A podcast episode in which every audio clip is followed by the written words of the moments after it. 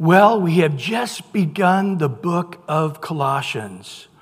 And last time we looked at those first two verses. And we are going to jump right into verse 3. But just to make note, verse 3 through 8 that we're going to look at today is one continual sentence. And it's sort of Paul saying how he saw things and how he prepared his heart and his attitude in going into prayer before he prays. So, if you've asked the question, man, how would the most mature Christian who's ever lived on the planet pray? Well, Paul would be the guy. And next week, we are going to learn how to pray for one another, how to pray for God's church. But today, we're going to see some real key elements of what makes a Christian great. What makes a Christian fruitful? What makes a Christian look like a Christian, sound like a Christian? Draw, you know, when, when people, all kinds of people were drawn unto Jesus, they wanted him at the wedding, they wanted him at the party, they, they wanted Jesus. And, and that drawing Jesus unto Jesus was something that they knew they weren't going to be condemned or feel condemned. They weren't going to be judged or feel judged.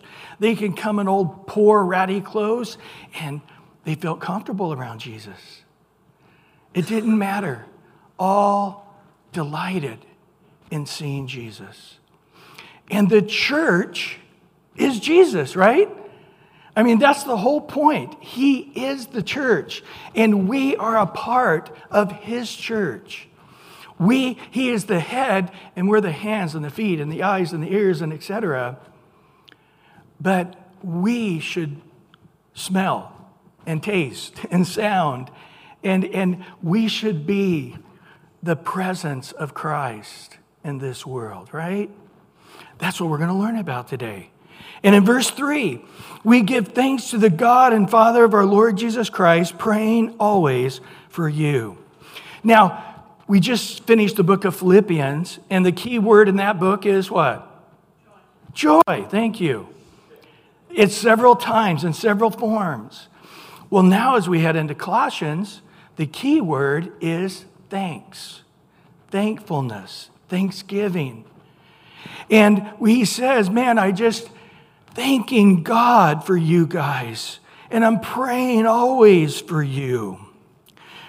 Here's a question for all of you are you thankful for the believers here in our local church? I'll tell you, I certainly am. And when I don't see you for a few weeks, Chris, um, my heart rejoices when you're back.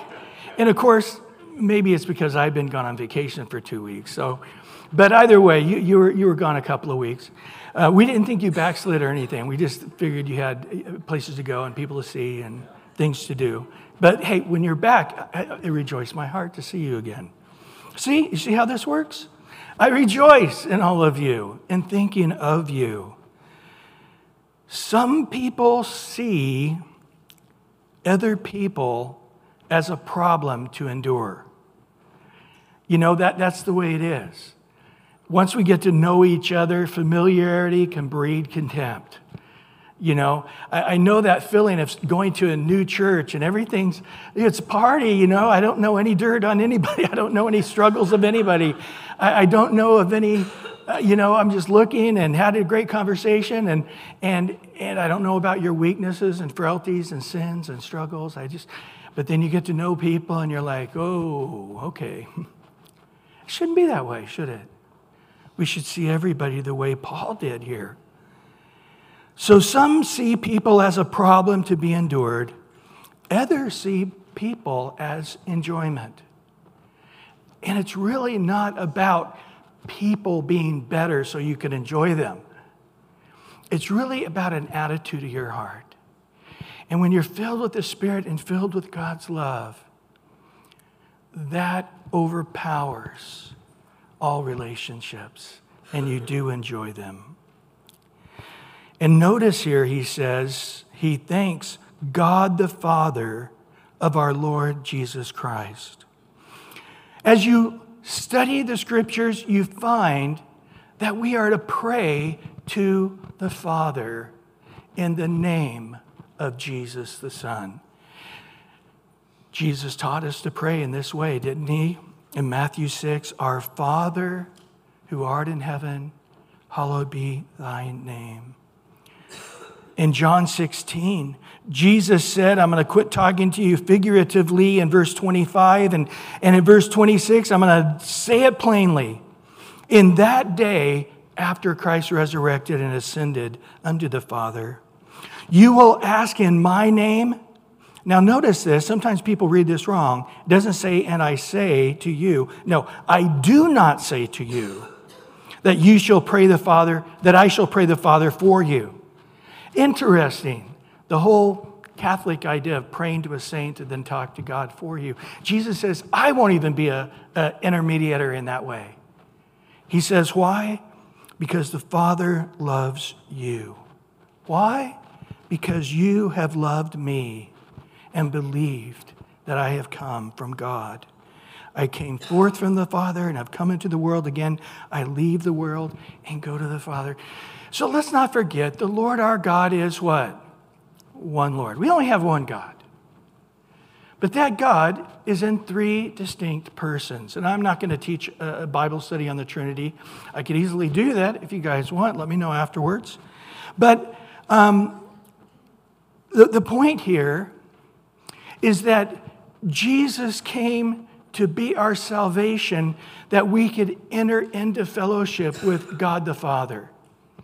And of course, not just that, but God the Son and God the Holy Spirit. But it's important from Jesus' perspective to understand that his job to be a mediator between God and man was to bring us unto fellowship with the Father and joy in the Father. You say, well, I can't ever pray to Jesus. No, you can. It's one God. Matter of fact, Paul in 2 Corinthians 12 8, he said, when he was going through a very difficult time, he, said, I pleaded with the Lord referring to Jesus concerning his difficulties. And then he says the last thing praying always for you. Now, let's not forget that Paul has never met these Colossians. And Colossae is a very small, insignificant church. I think the real reason Paul was familiar with the church of Colossae is when we're going to go through that little tiny one page book, Philemon. We're going to find out that one of Philemon's slaves from Colossae ran away, which is a death sentence in his day, bumped into Paul in Rome. Paul led him to the Lord and became a pastor. And Paul says, You, you really can't be used beyond this until you go back and reconcile with Philemon. And so this slave goes back and asks for apology, and Paul in that letter basically says, Let him go free. He's a pastor, he's a free man, he's your brother in the Lord. And so Paul had an intimate connection there, but also Epaphras is there visiting him, and uh, he is from the church of Colossae. But notice, having never met these people, he doesn't say, and I pray on occasion for you. I think about you every once in a while and pray for you he says to these people he's never met, only heard about, I pray for you always. Isn't that the key of Jesus and the key now of Paul? Is this life of prayer? Paul said in 1 Thessalonians 5:17, the second shortest verse in the Bible, pray what? Pray always or pray without ceasing, depending on the translation. interesting. As we read through the Gospels, Jesus never was asked by his apostles, teach us to do miracles, teach us to do great anointed sermons, teach us to heal the sick, teach us to evangelize. The only thing they ever asked Jesus is teach us to pray. And in Matthew 6, at the beginning of Jesus' ministry, Jesus taught them. But in Luke 11, it's at the end of Jesus' ministry, they ask the same question once again. Why is that? because they knew if they understood the mind of Christ about praying, it would unlock every and all doors to the rest of Christendom. They knew that that was the key to walking a life that's fruitful unto God. And Jesus' prayers to them were monumental. The power, the word of knowledge, the word of wisdom, the miracles, the healings, the insights, they all came in that time of prayer. Now, let's never do the foolish thing by saying, well, Jesus was God. Boy, Satan tried to take that away from him by being 100% man, didn't he? He knew if he could unravel Jesus' humanity and Jesus would act as deity in human flesh, then he wouldn't be able to be the substitute. So, all of Satan's temptations was trying to get Jesus to walk in his deity. That was the temptation. Turn that rock into bread and so forth. And Jesus said, Nope, I'm 100% human. What did Jesus say in John? The works that I do, you can do also, and even greater works. What was the key? Isaiah chapter 50, verse 4 and 5. Jesus speaking in the Old Testament, 750 years before he'd be on the earth. The Lord God has awakened me morning by morning. He has quickened my ear to hear as a learner. The Greek Septuagint uses the word disciple. Jesus was a disciple of the Father. And I was not rebellious, nor did I turn away. And then verse 7 says, They whipped my back, they ripped out my beard, a, a very clear description of Jesus on the way to the cross. But what was the key? Morning by morning, he was awakened and immediately he sought the will of God. He sought to hear from the Father. Unfortunately, they didn't have a Bible to carry around like we did. They had to go to the synagogue and get big scrolls. So they really had to work at memorizing the word and having it deep in their heart. But that was Jesus. Well, how did Jesus know how to talk to the woman at the well? Morning by morning, the Father quickened his ear as a disciple that he would have a word to sustain the weary in the day. Jesus would first awaken and get his own soul filled. And then he would have a word now to sprinkle and to pour upon everybody else. What did David say in Psalm 23? My cup runneth over. You don't want to try to give out from a half empty cup. But it's no problem to give out the overflow because I can't keep it in the cup anyway. And this is the life that we are to live. Well, verse 4 since we heard of your faith in Christ Jesus and your love for all the saints. So, the testimony that Paul's hearing about this church in Colossae is one, it was, they, they were living out the faith in Christ. There was a genuine work of not just justification, but sanctification. I heard about the deeds they did, the things they said, the, the Holy Spirit presence as they gather together and teach the word and worship. If I were to go, Paul says, to the church in Colossae, I would find a spirit filled, faith filled church. Boy, you can't get better than that, right? Two or three are gathered in that kind of church, that's all that's necessary. But then he said, Your love for all the saints. That's always the key mark, isn't it? A genuine love for one another. And so those who came and visited the church of Colossae, those who are from the church of Colossae, they have this mark. They're loving. And I might add, on more than one occasion, even though I've only been here two years, I've had people come who have visited and said, Wow, it is such a loving group of people. You, you, guys have been told this, right? It is a neat thing to have such a mark, to be the first and major impression. Well, verse 5 because of the hope which is laid up for you in heaven, of which you heard before the word of truth, the gospel. So, a big part of this is because you have such a joyful hope in heaven coming. Now, let me just say this word hope in the English, it has an uncertainty with it. It's if it really does happen, right?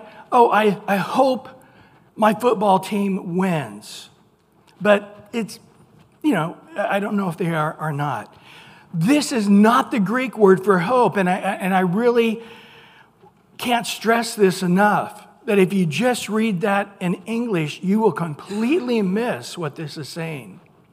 Because the Greek word for hope, elpis, is, is certainty it's confident assurance. It's absolute certainty. The only question is not if, but just when. So we are confident heaven's coming. It's just a matter of when, right?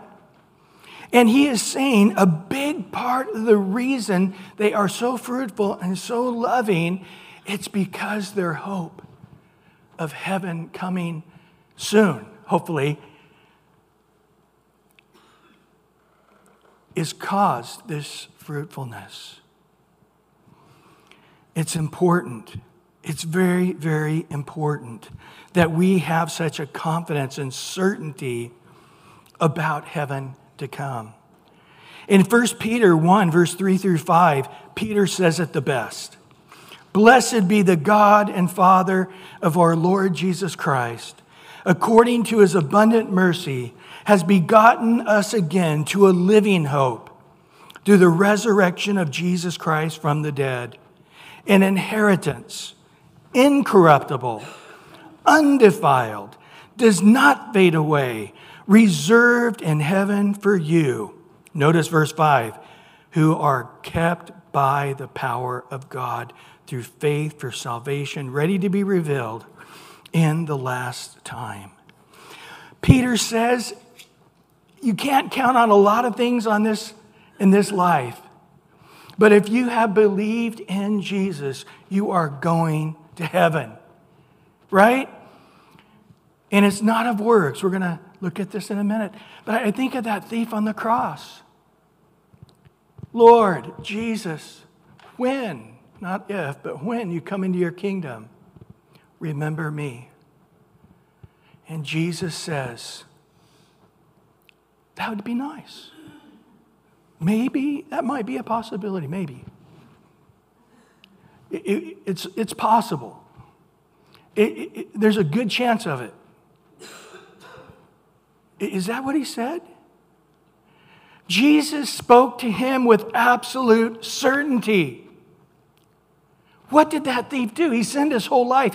He, with the crowd and with the other thief, were saying horrible things to Jesus on the way to Golgotha, and then even while hanging on the cross. How hard hearted of a person are you knowing you're going to be tortured and died? And while you're being tortured and dying on the cross next to Jesus, you have energy to mock another person. I, I just can't imagine how hard that heart is. But Jesus, John, take care of my mom. Father, forgive them. They know not what they do. The thief on the cross got it. This is the Messiah. His hands were tied, his feet were tied. He, he could never do any good works. He could never show a life of good of goodness, of righteousness, of not being a thief. He's in heaven because he had faith in his heart. And Jesus said that's all it is because salvation's a gift. And with absolute certainty, today you will be with me in paradise. The thief on the cross had complete hope in heaven. Isn't that amazing? There was no uncertainty. His last few hours of life were complete joy that heaven was coming. And he said, This certainty has come, which you have heard before in the word of truth, the gospel They had faith in a wonderful, simple gospel, which is true. And that truth brings salvation and is powerful to us. Romans said, in, and Paul says in Romans 1.16, I'm not ashamed of the power of, of the gospel of Christ. It's the power of God to salvation to poss- most people who believe. Because we gotta, we gotta check it out. Do they have a real faith? Do they have a sincere faith? Did they really repent? We need to see what their, goes on with their life in the days, weeks, years, even decades after they believe. Then maybe there's salvation for them. No such thing, is it? He's saying at the moment they believe they have a powerful salvation. Paul says the same thing in 1 Corinthians 1:18, the message of the cross is foolishness to those who are perishing, but to us who are being saved, it's the power of God. Such a simple gospel. The gospel we have received did not come from Jesus directly. It did not come from Peter or James or John. Paul says the gospel we have received is his gospel that he received after he got saved for three years in Arabia. And then after that, 14 years total as he went back to Tarsus and lived at home and built tents. And we don't know all he did before he came back to Antioch. It, it, it solidified and was clear over a 14 year period after the Lord spoke it to him before he began his ministry. Barnabas came and got him and brought him to Antioch. And he says, The gospel I am giving to you is from the Lord directly to me, but it's, it's not coming as clear from anybody else. The gospel that I have is for the Gentiles. Not that we don't first preach to the Jews, but my ministry is to the Gentiles. And that gospel, he says in, in 1 Corinthians 15 1, in which we have received, which we stand. Paul calls it my gospel. We hold fast to that word. And he says, I delivered it first of all, and you received it. Three simple things. Number one, that Christ died for our sins according to the scripture. Number two, that he was buried. Number three, that he rose again on the third day according to the scripture. That right there, those three things, is the power of God unto salvation. In 2 Corinthians 11 3, he tells the Corinthians, I fear that somehow the serpent deceived Eve by his craftiness, so your minds may be corrupted from the simplicity that is in Christ. In John 20, verse 31, John said, I wrote this whole gospel. These things are written that you'd believe that Jesus is the Christ, the Son of God, and that by believing you may have life in his name. That's it. By believing. John 3:16. Here it is. God loves the world. That's the message. That's why it's gospel. It's good news. The word gospel is a Greek transliteration. It means good news. The way many preach it, it's, it's not an immediate good news. It may become good news to you in the future after we see you really had true faith, you really repented, you really were sincere, and your life shows that you believed. Maybe a year from now or 10 years from now, but after that happens, then you can rejoice in your salvation, not what we see. He gave, here's the thing He loved the world and gave His only begotten Son. Few men would ever hand their son over to be tortured and put to death. But God giving his only begotten Son. And here it is whoever believes in him, number one, should not perish. Number two, have everlasting life. There is no footnote here. You know, Jesus, when he gives the Lord's Prayer, he puts a footnote in there, doesn't he? And, and forgive us our trespasses, we forgive those who trespass against us. Hey, this prayer may not work for you, he says. Footnote If you are unwilling to forgive men of their trespasses, my Father in heaven is unwilling to forgive you of your trespasses. Whoa, okay. Before I say, Father, forgive me of my trespasses, I need to wrestle with God like Jacob did. until God wounds me and brings me to a place that all bitterness is gone, all self righteousness is gone, all anger is gone, and my heart is freely clear to say, Lord, that person who so wronged me, bless them. Open up the windows of heaven and pour blessings upon them more than they can contain. And I hear that they're prospering. I don't go, oh. I hear that they're sick in the hospital. Ooh, oh, okay. No, I, I can truly have let go of that and forgiven them. But here, no footnote. He doesn't say um, if you had real faith, if you had sincere faith, if you really repented. Look at how you live after words, and then we'll decide whether your faith really took place or not. No. John 1:12 As many as received him to them he gave the right to become children of God to those who believe in his name. Receive him. Believe him. Trust in him. We're going to see today just accept him. All these words will do because you could have a mustard seed side. You see that little thing right there? Of course you can't. That's mustard seed of faith, and you can move mountains. And I tell you, it takes a fraction of a mustard seed to believe for salvation. He's rich to all who call upon his name. Whoever believes, whatever that belief is in this moment, God will receive it for salvation. Listen to 1 John 5:13. These things I've written to you who believe in the name of the Son of God, that you may know that you have eternal life, that you may continue to believe in the name of the Son of God. Not that you would question or doubt your salvation. I've written these things to you that you would know there would be no doubt, there would be no questioning, there would be no uh, uncertainty. I told you all about Jesus in my gospel and in my letters. The whole purpose is that you would have a certainty of heaven to come, that God is the Savior, not you. He seeks out. His Holy Spirit's in the world, convict men of sin and righteousness of judgment. He, through the Father, is drawing you through our conscience, through the Holy Spirit, through the Word, through the evangelist. All kinds of ways the Father's drawing us to the Son. And it's not of yourself that you're saved because you're so smart. I read the whole Bible and I thought through it and I'm like, it is Jesus. It's not of yourself, it's not of your works. Well, I finally just repented and I threw out all the beer bottles and, and then I, you know, I got myself to church and I stayed on my knees for 10 hours a day praying and, and, and then I came to the point where I knew that God had accepted me. It's not of yourself. It's not of your works. It's a gift of God. And the gifts and the calling of God are irrevocable.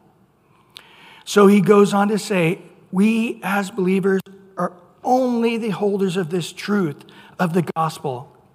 He wants us to know, to know that we have absolute certainty of our salvation. And he says, You guys are the holders of this truth. We, we know about this from 1 Timothy 3 5, 15, that the church of the living God is the pillar and the ground of the truth. What do we have in the church today?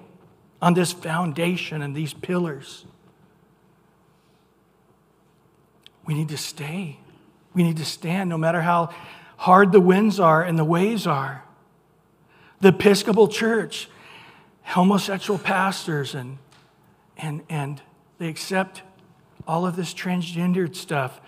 Episcopal churches are, are, are putting out the rainbow flag and, and, and announcing this last year, year, you might have heard just a few months ago, a, a man broke into a church over here, I believe it's in Newport or Laguna Niguel Presbyterian Church, and he shot some people. Well, I looked that church up. Their, they, their number one thing on their page is that we are a church that embraces the transition. All homosexuals, transgendered will find a home here. And the pastors of the staff gave their personal pronouns. Um, I'm Pastor so and so. My personal pronouns identify as. It was shocking. The pillar has been knocked over, the ground has been cracked and dissipated. But the true church will stand firm on the truths of the Bible no matter how the culture is being. In Ephesians 4:21 he says, "Indeed you heard him and have been taught by him as the truth is in Jesus."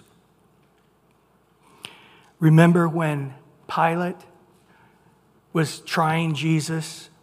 Pilate has the attitude like many in our culture today. But he asked him the question, Are you the king? And Jesus says, You rightly say that I am the king. I was born and I have come into this world that I should bear witness of the truth. Jesus speaking to you. And what's Pilate's attitude? Ugh, what's truth? And he would not hear him. And Jesus said, Everyone who hears the truth hears my voice. Jesus' voice is truth. Truth is found in God. Jesus in John 8:32, and you shall know the truth, and the truth shall make you free. In John 14, 6, one we know as well, Jesus said to him, I am the way and the what? Truth and the life. No one comes to the Father except through me. In John 17, 3, and this is eternal life, that you may that they may know you, the only what? True God and Jesus Christ, whom you've sent. In 1 John 5 20, and we know that the Son of God has come and has given us understanding that we may know him who is true. We are in him who is true.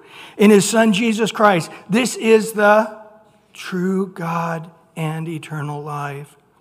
Listen to what John says in his last letter in his very old age, probably over 100 years old at this time. And he says, As I am in my last few breaths, the thing that brings me joy is what? In 3 John, verse 3 and 4. For I rejoiced greatly when my brother came and testified of the truth that is in you, just as you walk in the truth. I have no greater joy than to hear that my children walk in truth. The thing, the only thing that's going to bring truly joy and gladness, good news, the gospel, is the truth of the gospel. God loves you. He gave his only begotten Son to be your substitute, to die in your place, taking all of your sins. He died for all of your sins, number one. Number two, he was buried. And number three, he rose again on the third day according to the scriptures. So simple, so little, so tiny. It seems like it should be a paragraph or two at least, not just three simple little lines. But that's all the truth that's necessary to believe in for a man to be saved. In Colossians 1 6 now, which has come to you, as it also in all the world, and bringing forth fruit, as it is also among you since the day you heard and knew the grace of God and truth. So, in Paul's world, all over the Roman Empire, as they said in the book of Acts, here comes Paul and Barnabas, these guys who are turning the world upside down. It was front page news, it was a fire that was spreading. And he said it's also become ablaze in Colossae. Let me know, let know that you're a Roman city, but it's happening all through the entire Roman Empire. So Paul was speaking hyperbole. He knew that the entire planet, he didn't say that, um, just the world that they lived in, wherever you went, as far as you went, even to the, the vast re- ends of, of the Roman Empire, you, you would find the gospel has already reached there at this time. In Romans 1 8, he said, I thank my God through Jesus Christ for you all, and your faith is spoken of throughout the whole world, telling the Lord what God has done in other Roman cities, even Rome itself. And what does this gospel do? It brings forth fruit. Now, the first thing you should note here is this word bringing is a present tense. In other words, it's a constant, continual action and increasing into the future. So, our, our responsibility is not to save people, our responsibility is to share the message. And the gospel itself will bring forth fruit. But we're not God's shepherd, right? I mean, we're not the shepherd, God is the shepherd. So when I lead people to Christ, I don't feel like I have to, you know, now sell them on coming to church. I, I know that they have believed and God is their shepherd. I encourage them to faith and good works. I encourage them to start reading the Bible and praying and, and getting, finding a good church that they can get hooked into. I don't preach our church though because I don't want them to have a mixed message. Oh, I get it. The end result is uh, you get me into your church to build your church. No, I, I don't want to. Pre- if they ask where I go to church, I tell them. But we need to remember that as you go out and plant the seed, it never returns void. It'll always accomplish the work that it was sent out to do. And so we have a seed, and when it falls into the good ground, it yields a crop and it springs up and increases and produces 30, 60, 100 fold. I love the way it says it in Luke 8:15. But the ones that fell on the good ground are those who are having heard the word with a noble and good heart. Keep it and bear fruit with patience in Mark 4:20 and these are the ones sown on the good ground those who hear the word accept it that's it and bear fruit some 30 some 60 and some 100 fold I was just the last time I was out witnessing a few couple of weeks back I've been on vacation but I was with Eric from Refuge and, and he's sort of the evangelist guru and learned a lot from him but we were um, on the pier, and it was just a very spiritual warfare day, which we haven't had uh, in, the, in the two years that I've been doing it. And, and there was these four young men on the pier, and uh, we stopped them and said, hey, can we talk to you a minute? And they said, yeah. And there were three white guys and this tall, good-looking black guy. And we started sharing the gospel. And the three white guys were a little interested, a couple of them were, but most of them were like, ah, let's, let's move on. But the tall black guy, you could tell. you know, you know when, when Paul was preaching and he saw the guy who was crippled on the front row and he saw that he believed? And he says, In the name of Jesus, rise up and walk. And the guy started walking and leaping and praising God. You could see the faith in this guy's heart in every word that Eric and I spoke. It was, he believed it. And you could tell.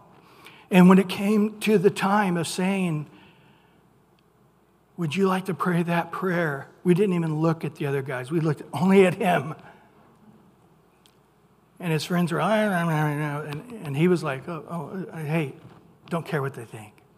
God has not given them that seed of faith to this day. But you, you don't deny it that every word we spoke, you have believed. And he's like, Yep, it's true. And it was powerful.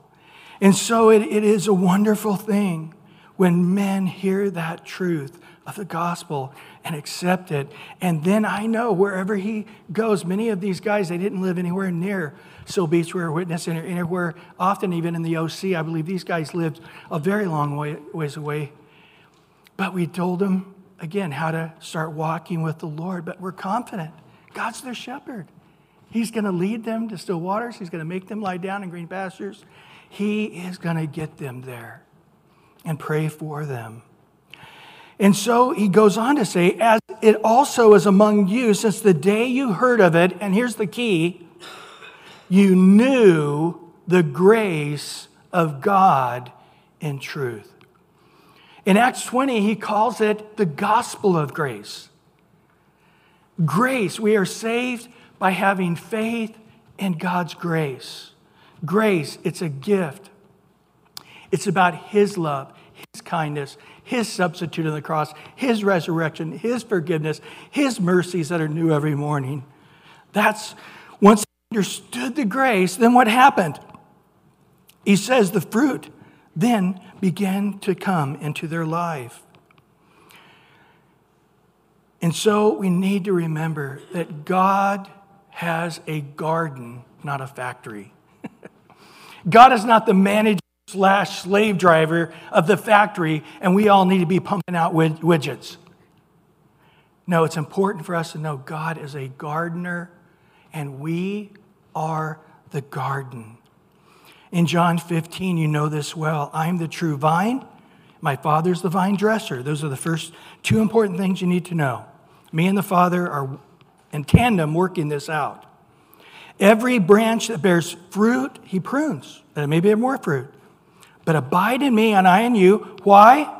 Because the branch, that's you, cannot bear fruit of itself unless it abides in the vine. In John 15, 5, I am the vine, you are the branches. There it is. He who abides in me and I in him that bears much fruit. In John 15, 8, this the Father is glorified, that we bear much fruit. Solomon, oh, he says it so beautifully. This is a prophecy about Christ and the church. It's also a manual for sex and marriage, but that's neither here nor there. the main thing is about Christ and the church. And just pick out a few verses from that book, A Song of Solomon. So beautiful poetry. In chapter 4, verse 12, a garden enclosed. This is the Lord speaking to the church, his bride. A garden enclosed is my sister, my spouse. A spring shot up, a fountain sealed. In chapter 5, verse 1, the beloved speaking, Jesus, I have come to my garden, my sister, my spouse. I have gathered my myrrh with my spices. I have eaten my honeycomb with my honey. I have drunk my wine with my milk. And to the friends now, he says, Eat, O friends. Drink, yes, drink deeply, O beloved ones. So he, he, he, the church is to be bearing fruit. You know, the orange tree doesn't eat its own oranges, right? The orange tree does all of that work for others to enjoy its fruit. But in chapter 6, verse 2, now the bride does speak. And this is what she says My beloved has gone to his garden to the beds of spices, to feed his flock in the gardens, and to gather lilies. Beautiful poetry and just such a clear romance and love. How God looks at his bride as every groom looks at his bride, right? I hope there's not a guy who's ever been married who's like, yeah, you know, she's ugly and bad breath and not attracted to her at all, but, you know, it's going to be good to be married. No, Jesus is enamored with his church. Well, in verse 7 here, as you have learned from Epaphras, our dear fellow servant, who is faithful minister of Christ on your behalf. So, what happened was we learned in Acts 19:10 that while Paul was in Ephesus, all of these guys who were at the college town went home and they shared the gospel with their family and friends, and churches were started. And that's what happened with Epaphras. Interesting, his name means lovely, but it's after the goddess Aphrodite. So Epaphras was truly a pagan guy. That just rejoices my heart. To think of this guy who's into this despicable, idolatrous, wicked worship, which had you know, prostitute house, and, and the girls wanted to really give themselves to God. They became prostitutes in the temple and all these, all these things. And for this guy to just hear the gospel and turn from all of that paganism and turn to Christ rejoices my heart. And then in verse 8, who also declared to us your love in the Spirit. Again, the impression of that church was love. Often, the impression of the church today is we're a bunch of cranky, judgmental people, right? The SNL thing, the church lady, um, you know, we are this horrible entity. And I'll have to say, a church without love is that ugly. In 1 Corinthians 13, 1, though I have the tongues of men and of angels, and boy, there's some pastors that are amazing orators but yet their church is a very angry, mean, judgmental people. But even if I have these tongues of men and of angels, but have not love, what are we? A sounding brass, a clanging cymbal. We're an annoying sound. Jesus profoundly said in John 13, 34, and 35, a new commandment I give to you that you would love one another as I have loved you, that you also love one another. By this will all know that you are my disciples if you have love for one another. These folks in Colossae had it right. They knew how to love. Now, as we conclude today, I do want to go back and give attention to verse 4 and 5. Notice there faith, hope, and love. We've heard of your faith in Christ Jesus, your love for all the saints, and your hope, which is laid up in heaven. These three essential characteristics that make up true Christianity faith, hope, and love. Faith, what? In Christ Jesus. Love for the saints. Hope in the heaven to come. Paul says in Galatians 5, verse 5 and 6, and we through the Spirit eagerly wait for the hope of the righteousness by faith. For in Christ Jesus, neither circumcision or uncircumcision avails anything, but faith working what? Through love. Or that preposition, by love, or with love. A faith with love is beautiful. Faith without love is a clanging cymbal and a blasting trumpet in your ear. 1 Thessalonians 1, 2, and 3. We give thanks to God always for you, making mention of you in our prayers, remembering without ceasing your work, your labor of love, patience of hope. Of faith, labor of patience of hope in our Lord Jesus Christ in the sight of God and the Father. In 1 Thessalonians 5 8, but let us who are of the day be sober, putting on the breastplate of faith and the breastplate of love. And as the helmet, the hope of salvation. These three essentials are intricately combined. Our Christianity must always begin with faith in Jesus Christ, and it is that faith from which everything else will result.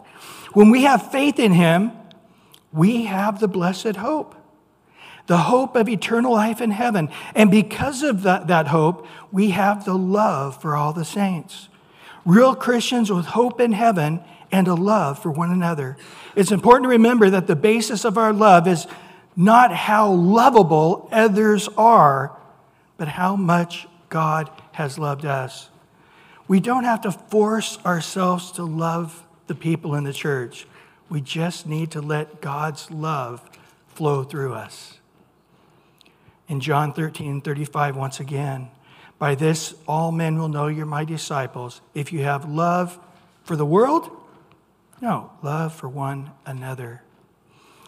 So, note, if you're having trouble loving people, I would ch- challenge you to look not at your relationship with others, but at your relationship with God. Are you holding on to that hope of heaven?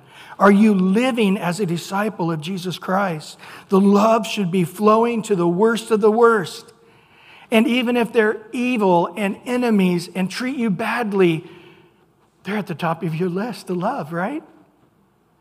Don't be overcome by evil, overcome with evil with good. To love them, to bless them, to do good to them. So let's look at these three things as we close. First, faith. Faith is upward to God, it's focused on the past in the work of Jesus Christ. Without faith, it's impossible to please God. Love is outward to others, it's in the present. As John 13, 13, 7, faith, hope, and love. But the greatest of these is love. If we don't have faith in the love of the Lord Jesus for us, we will not have the absolute hope and assurance of salvation. Do you understand this? If you're in your own little prison, am I saved? Am I not saved? You know, the Calvinists right? I have to persist into the end with an obedience life to really be saved. Can I lose my salvation? I believe, but did I really believe I trusted in Christ, but did I really? Because then I did this the next day. Was I really sincere, or was I just doing it because that girl I liked also raised her hand? You know, am I really saved or not? If you're walking around that way, there's no real joy in believing. There's no hope in heaven. There's a big giant question mark. There's doubts. And let me tell you, it's frustrating. It makes you angry. Am I going to heaven or not? I'm going to go to church and when the pastor says, You want to get saved today, man, I'm going to do it again. I'm going to, this is going to be the, I'm really sincere. Man, it's Friday, but I, I think I can stay sincere on set through Saturday and until Sunday. Yeah, I can do it. I am really sincere. Guys, to everyone who believes, trusts, receives, accepts, to whatever degree, shall not perish. That's the first thing on the list. Jesus says in John 3:16, the first thing I want you to never doubt again is the idea of perishing. You shall not perish. And on top of that, you shall have everlasting life in heaven, not on this earth. And then the third thing, love outward towards others. And we already covered this. In John 4 17 through 19, this is the word Love has been perfected among us in this, that we may have what? Boldness in the day of judgment. Because as He is right now, in perfect righteousness in heaven with the Father, so are we in this world. I, I don't see perfect righteousness at, at you guys today. But Jesus, who gathered with us, he sees everybody in perfect righteousness. And we learn in Ephesians 2, he already sees you seated together with him in heavenly places. Isn't that awesome? God, who just blipped into the future and he saw you there and you were so happy, and he's blipping back into the present going, You're going to love it. But it, it, it, he wants this boldness as he is or in this world. Go in verse 18, 1 John 4 18. There is no fear in love. If you're worried about perishing, then you really don't understand how much God loves you, do you? Perfect love casts out fear because fear involves torment. But he who fears has not been made perfect in love. We love him because he first loved us. It all goes back to him doing it. So here's the key if you don't understand God loving the world, giving his only begotten Son, if you don't understand how much God loves you and he loves his church, then you're not going to have the hope of heaven and thus the clog in the pipe for a love to flow from your life. You see, we've got the joy of heaven, and that joy of heaven overwhelms us in the presence. I remember as a kid, you know, hey, we're going to go to Disneyland Saturday. Woo, I was floating on air all week. Oh, Brian, you got an F on your spelling test. Oh, that's wonderful. Thank you, teacher. Because um, I'm just thinking about Disneyland. Right? Nothing got me down.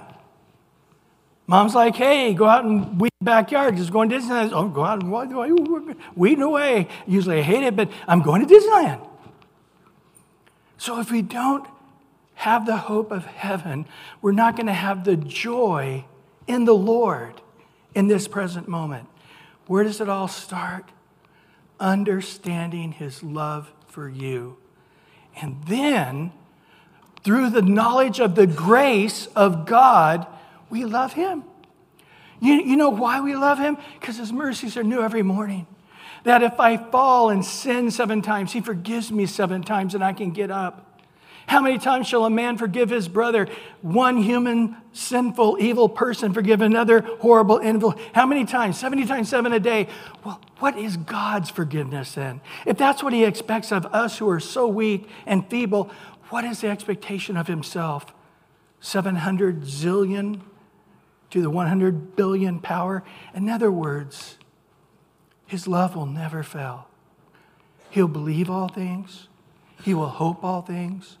He will endure all things. His love will never fail. We now are more than conquerors because I'm living righteously. because I go to church, because I read my Bible, because I pray, because I evangelize. We are more than conquerors. Why? Because he loves us. And you know what that includes? Heights and depths. That includes things present and things to come. It includes the angels of heaven and the demons from below. Nothing shall separate us from the love of God. All who come unto me are in my hand, and of them I lose how many? None, not some, none. All who come unto me are in my hand, and I shall raise them up on the last day. Do we understand this? It comes back to the key of our faith is in the absolute certainty of God doing 100% of the work of salvation, and we are just the receivers of that gift. Am I going to heaven because I'm righteous? No. I'm going to heaven because Christ made me righteous. Am I going to heaven when I'm struggling with sin? Yes. Am I going to heaven when I'm really uh, struggling with the, the frailties of this life? Yes. You see, nothing, present or to come, will ever undo God's gift that's irrevocable. And then the last thing, hope again. Hope is forward into the future. Two last verses here. In Romans 5 5, now hope does not disappoint because the love of God has been poured out in our hearts by the Holy Spirit who was given to us. Do we hear this? The love of God Hope never disappoints. Why? Because you're doing the right things and living a righteous life? No. This is why hope never disappoints. Because of the love of God that's been poured out into our hearts through the Holy Spirit who is given to us. Hebrews 6:19. This hope we have an anchor of the soul. This hope is what? The anchor of our soul both sure and steadfast, and which enters the presence behind the veil. Isn't that radical? As He is, so are we right now. Because of His love for us faith, hope, and love. All key ingredients, but the greatest is love, not our love but having faith in God's love for us. Lord, we thank you for your word today. We thank you that you are doing exceedingly abundantly above all we've been asking all week and crying out to you that you'd fill us with your spirit, you'd fill us with your truth. We'd know that truth, and that truth would set us free. If there's anybody through streaming or here this morning hearing these, this gospel, this incredibly good news that they can leave here without absolute certainty of eternal life, cause their hearts to look to you and see that God loves them. That He didn't even withhold the most precious thing He has, has and that is His only begotten Son. That Jesus came into human flesh, how horrible, but eventually tortured and died not for his own sins did he die, because he had no sin. But what killed him was our sins. And he was buried and rose again the third day. We receive it by faith right now. If there's any here, Lord, who have been walking in this Christianity with doubts and, and concerns and worries and wonders, that by the faith of your word that would end. And by faith it would rise up and walk in joy in peace, in hope, and believing. That there would be an overwhelming sense that you love us with a perfect, enduring love that never fails. And that love, and we have faith in that love, gives us a hope. Steadfast, immovable, does not fade away, reserved in heaven by your power. We thank you in Jesus' precious name. And everyone said, Amen. Amen.